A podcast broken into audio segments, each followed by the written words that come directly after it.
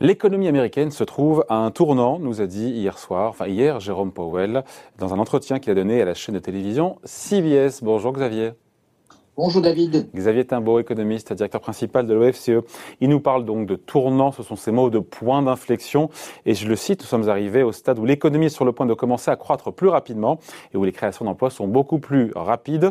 Pourquoi autant de prudence pour dire simplement qu'on voit bien que manifestement la croissance américaine est en train d'accélérer? L'OCDE est quasiment à 7% de croissance cette année, 6,5%.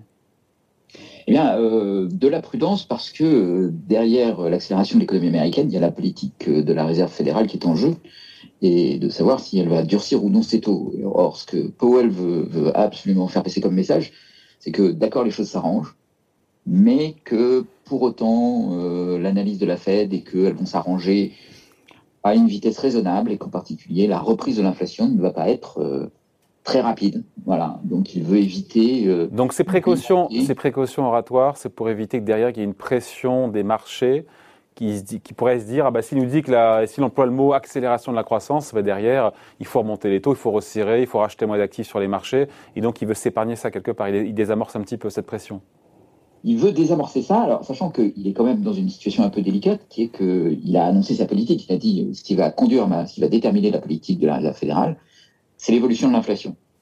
Donc il a donné des éléments euh, quantifiés en disant il va falloir que l'inflation soit au-dessus de 2%, et ce de façon euh, assez durable, assez permanente, pas juste visiter le territoire des 2%, mais, mais s'installer dans le territoire des 2%. Il est convaincu d'ailleurs, Jérôme Powell, que cette inflation sera euh, supérieure, enfin en tout cas de manière non durable, de manière temporaire. Cette petite poussée d'inflation est temporaire, c'est ce qu'il martèle depuis maintenant plusieurs semaines. Comment être, euh, en être si sûr? euh, C'est là la ligne étroite dans laquelle il se trouve, c'est que d'un côté il a annoncé sa politique, et donc il la relie à l'inflation, et puis de l'autre côté, ben, l'économie américaine accélère.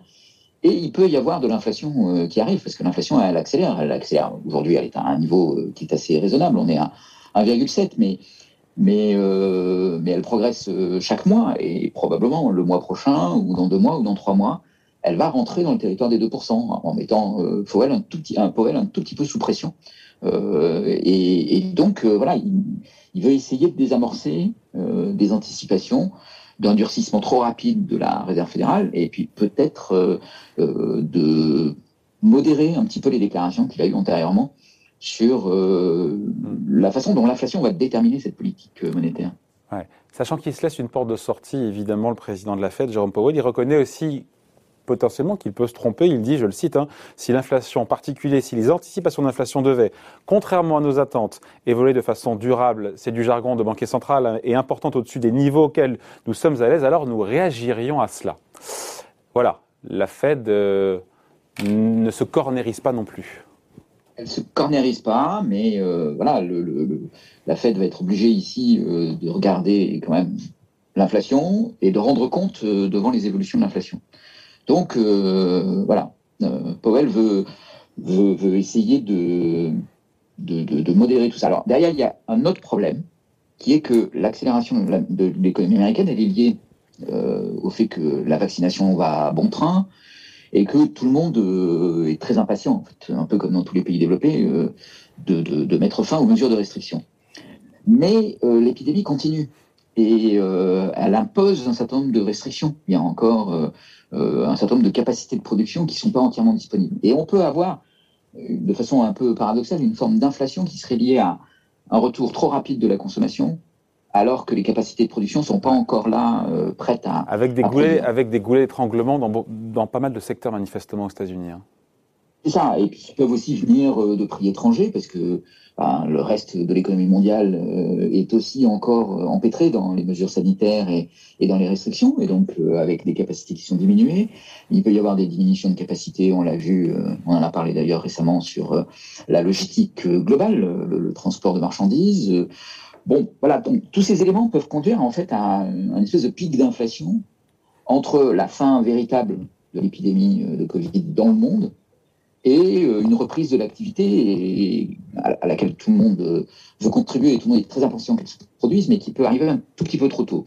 Et ça, voilà, ça mettrait la, la Fed un peu en difficulté parce qu'on aurait d'un côté l'inflation, mais de l'autre côté le, le, sentiment ou l'intuition que cette inflation va être temporaire Alors, euh, comment conduire la politique monétaire là-dedans sans se décrédibiliser par rapport à des déclarations antérieures?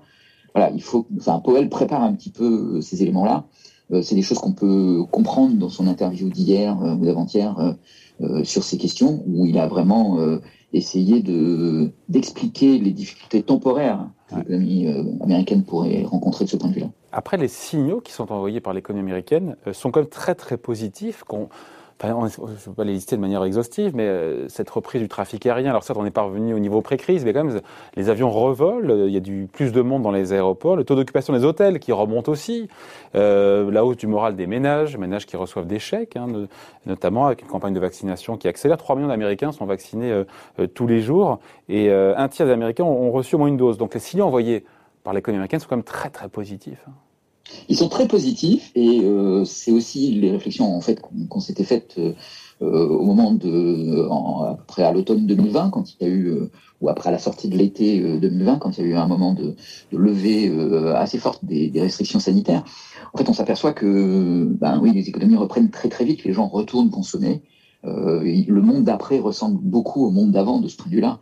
Et il y a même une impatience de, de revenir dans le monde d'avant euh, qui, qui, se, manifeste. Euh, et, ça, ça, envoie un message qui est que ben, quand il y a reprise, il va y avoir une reprise très rapide. L'idée qu'il y a une reprise graduelle, euh, que, les économies sont, un petit peu dans une situation encore dans le, brouillard et qu'elles ont du mal à retrouver les niveaux d'activité d'avant la crise sanitaire, est en fait une idée qui, qui, risque de ne pas tenir face à la réalité. Ouais. Après, est-ce qu'on est, c'est peut-être un petit peu trop tôt, à une forme de retour vers de la normalité, notamment aux États-Unis? Après, c'est anecdotique, mais quand on voit que Disneyland à Los Angeles a rouvert, euh, plus important, les rythmes de vente de voitures aux États-Unis au mois de mars, qui a retrouvé son rythme pré-crise. Voilà, il y a un retour vers la normalité. Il y a un retour vers la normalité. Bon, on, est aussi dans un contexte où euh, ben, il, y a, il y a beaucoup de plans de relance qui ont été annoncés et ça, ça favorise aussi les anticipations, c'est-à-dire les ménages euh, ont de bonnes raisons de ne pas craindre, euh, bah, d'un côté, de se retrouver euh, à court de revenus, de risquer le chômage. Hum. Moral des ménages qui a pris 20 points aux États-Unis en un mois. Hein. On est à 100. Ah oui, oui, parce que parce qu'il y a des, des, mesures fortes qui sont envoyées vers les ménages. Et puis vers les entreprises aussi. Donc on leur dit il va y avoir de la demande, donc investissez. Tout ça entraîne un cycle, un cycle économique qui va être très très vigoureux. Il euh, n'y a pas de restriction budgétaire euh, en vue, bien au contraire, donc pas d'augmentation d'impôts, pas de voilà une, politique monétaire qui, qui reste quand même très largement accommodante, même si on a parlé un petit peu des, des, des, difficultés dans lesquelles elle pouvait être, mais mais voilà, et donc euh, tout ça ça, ça, ça, tourne toutes les anticipations vers la croissance, euh, ça, ça, ça booste le moral des ménages, des entreprises.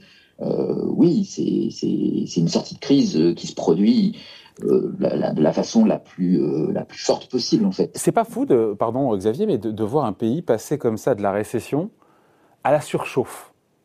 Non? De manière aussi brutale, aussi violente, parce que un pays qui fait moins 3, parce que je crois que les États-Unis, les États-Unis en 2020, c'est moins 3, moins 3,5 de décroissance, passer à quasiment plus 7, enfin c'est euh, vraiment très très très violent.